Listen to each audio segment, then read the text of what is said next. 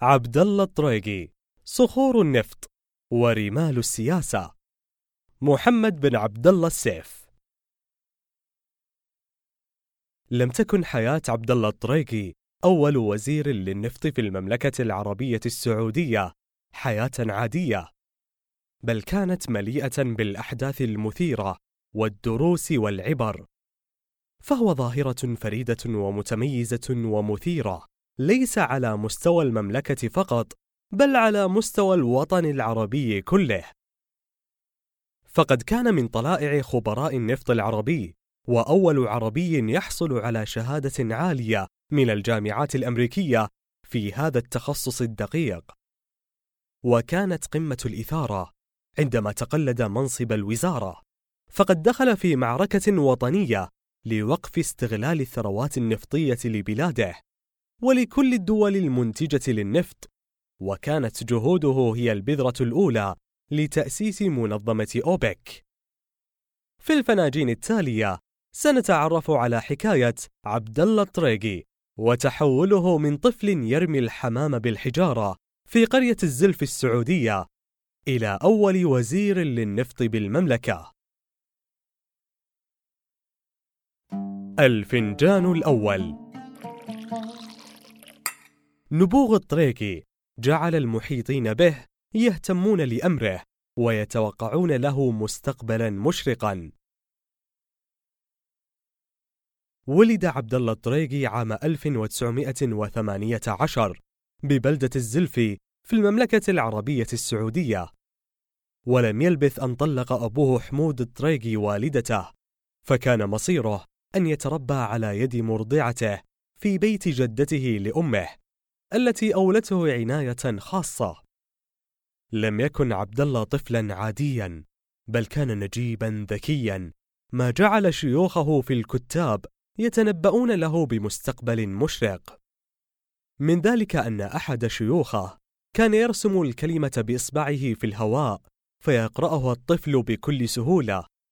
بينما كان أقرانه يجدون صعوبة في قراءة الكلمات وهي مكتوبة على الألواح. أمضى طريقي شطرا من طفولته بمسقط رأسه لكنه غادرها وهو في سن السادسة وتوجه بصحبة أبيه إلى الكويت طلبا للرزق كعادة أهل بلده. وهناك التحق بالمدرسة النظامية لمدة خمس سنوات فتعلم القراءة وبعض مبادئ الحساب. في عام 1928 غادر عبد الله الكويت.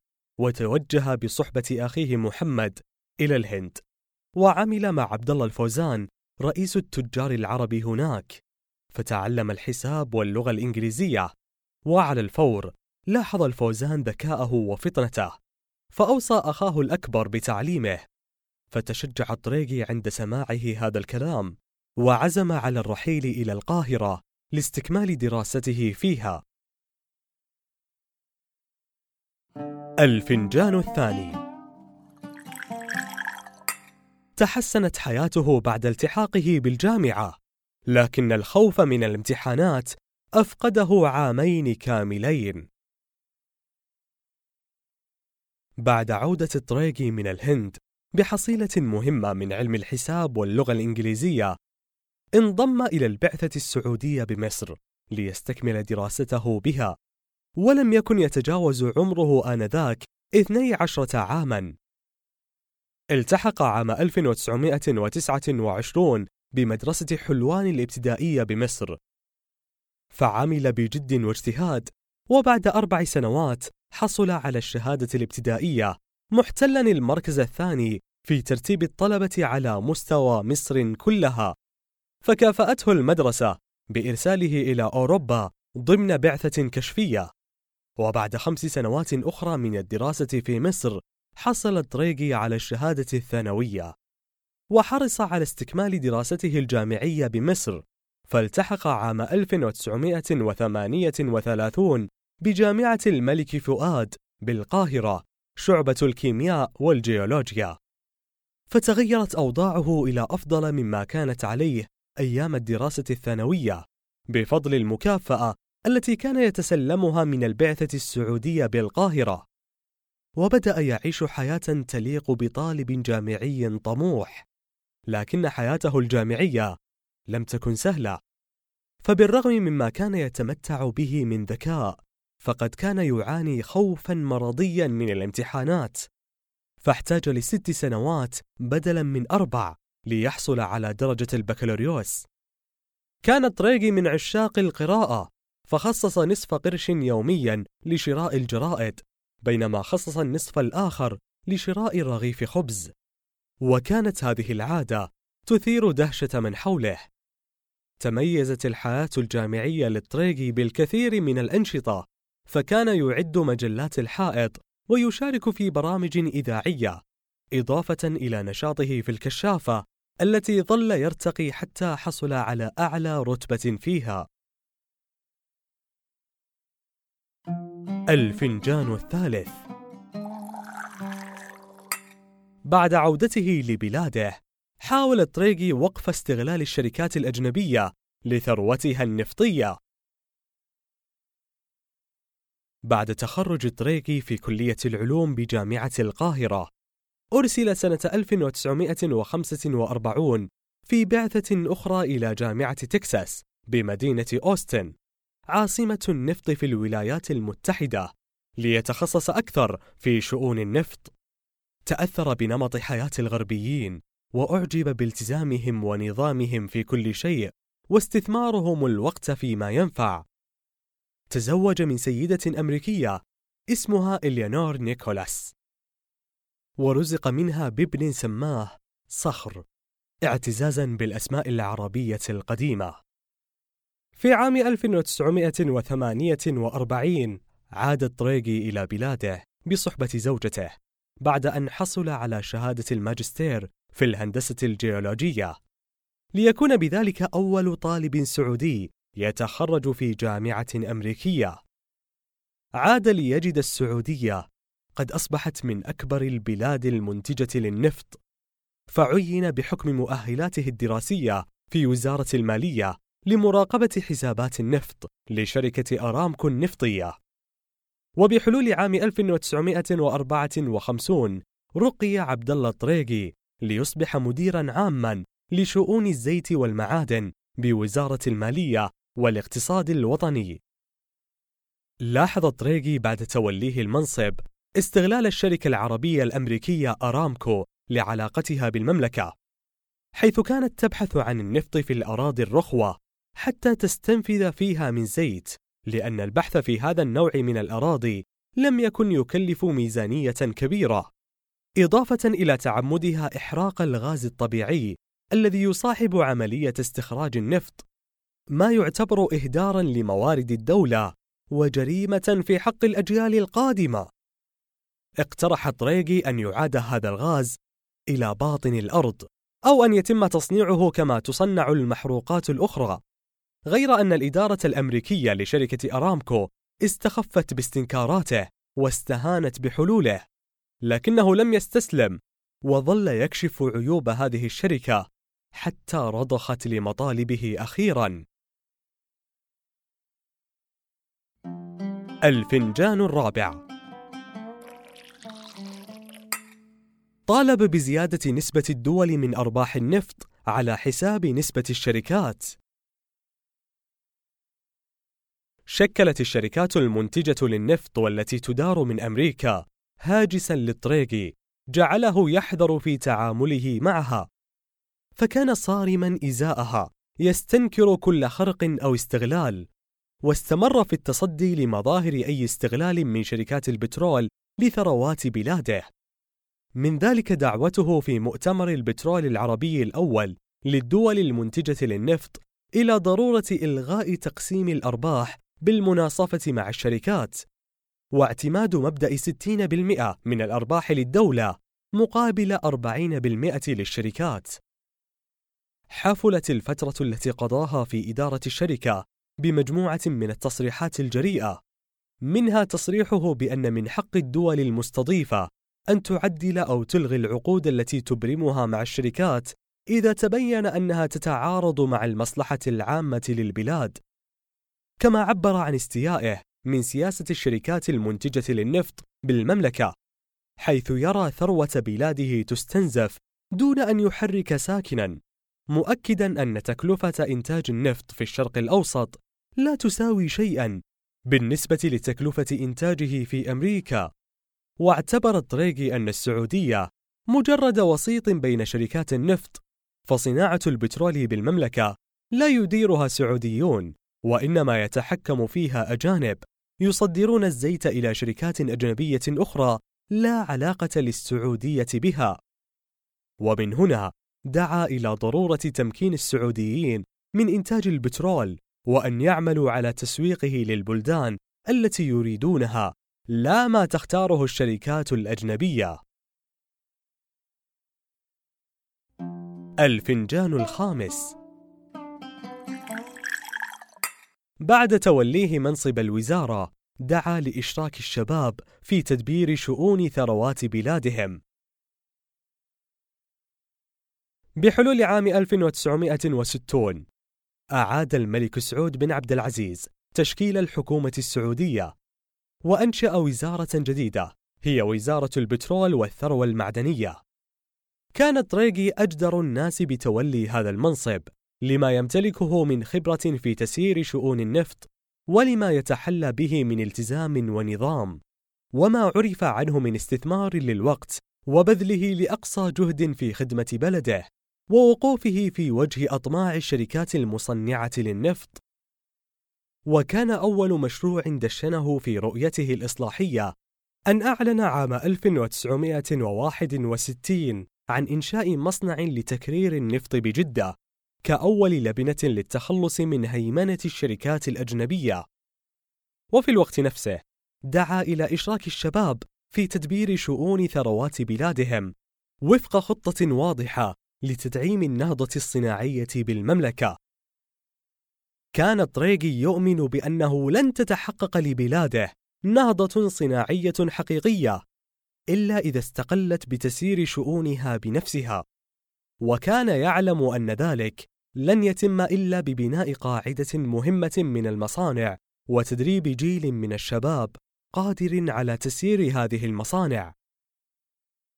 لم تخف عنه رغبة المواطنين في الاطلاع على أخبار حقول النفط والمعادن، بل اعتبر أن توفير ذلك من سبل حفظ كرامة الشعب، فأنشأ مجلة أخبار البترول والمعادن، وهي مجلة شهرية هدفها نشر الوعي البترولي بين الناس وكتابة تقارير حول شؤون الوزارة وموظفيها وأخبار مشاريعها المستقبلية. وصدر العدد الأول منها في أغسطس عام 1961 ولم يكتفي بالعمل على الصعيد الداخلي فقط بل حاول القيام بمبادرات دولية لتحقيق إصلاحات في الصناعة النفطية ومن ذلك دعوته أثناء توليه للوزارة إلى تحقيق مبدأ تقنين النفط بحيث تلتزم كل دولة منتجة بإنتاج نسبة معينة تجنبا لإغراق السوق العالمية بفائض الإنتاج ما يعود بالضرر على الدول الأخرى.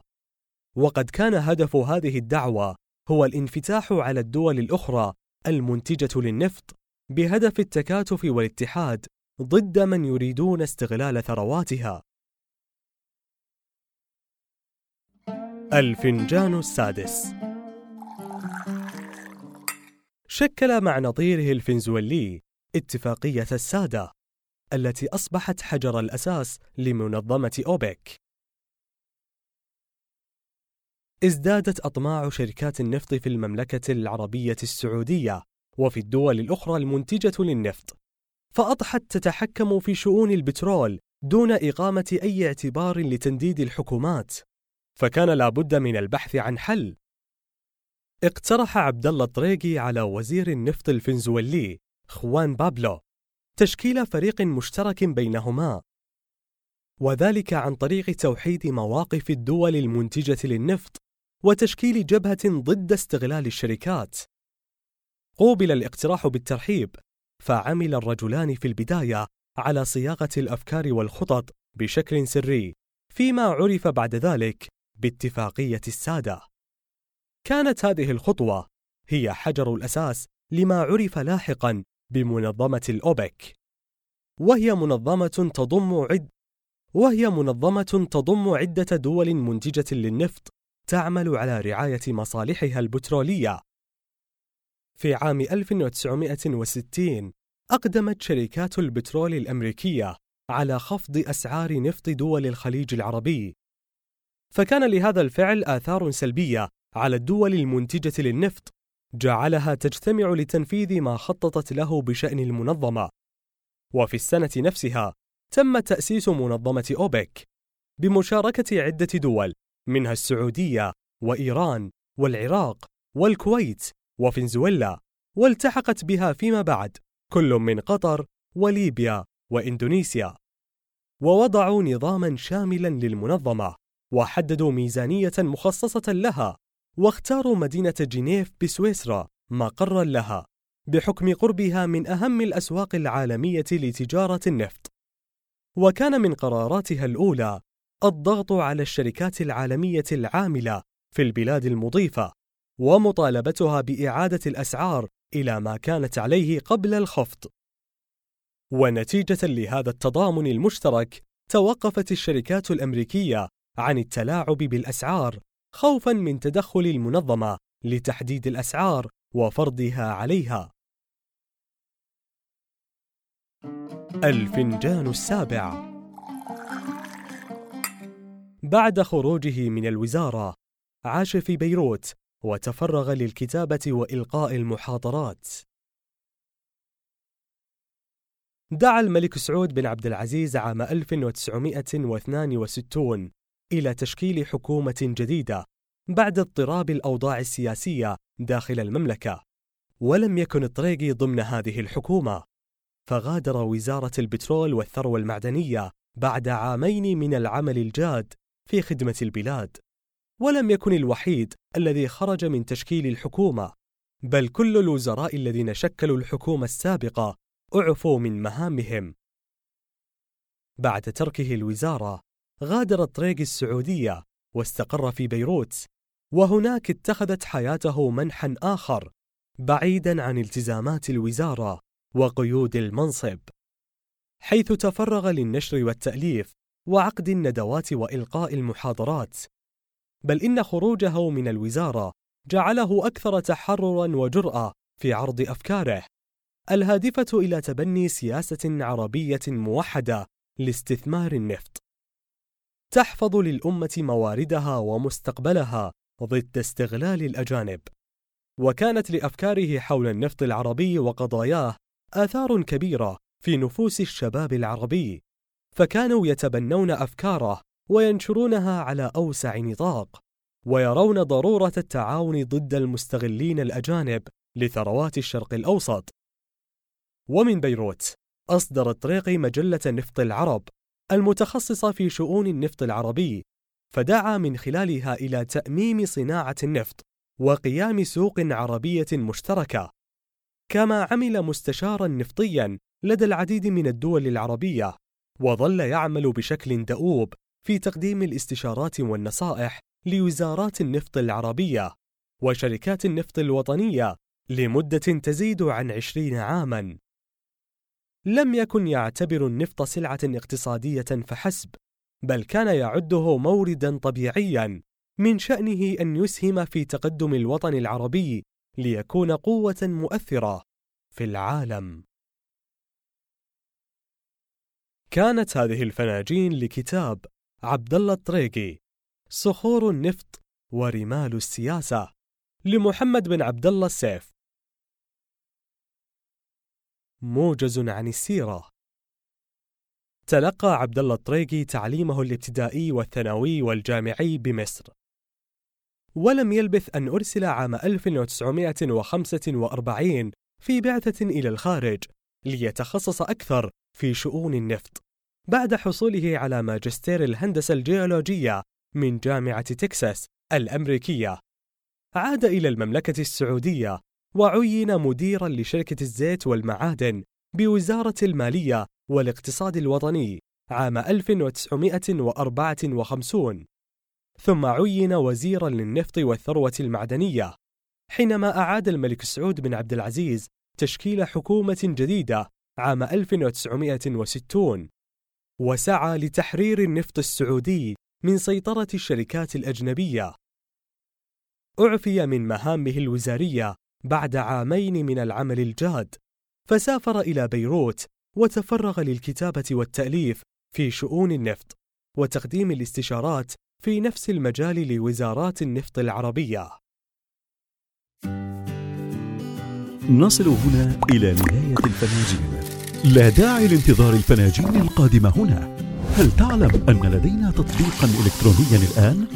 حمل تطبيق فناجين وانضم لآلاف الطموحين من جميع أنحاء العالم. واحصل على عناوين في مختلف المجالات لتقرأها أو تسمع إليها في أقل من عشرين دقيقة.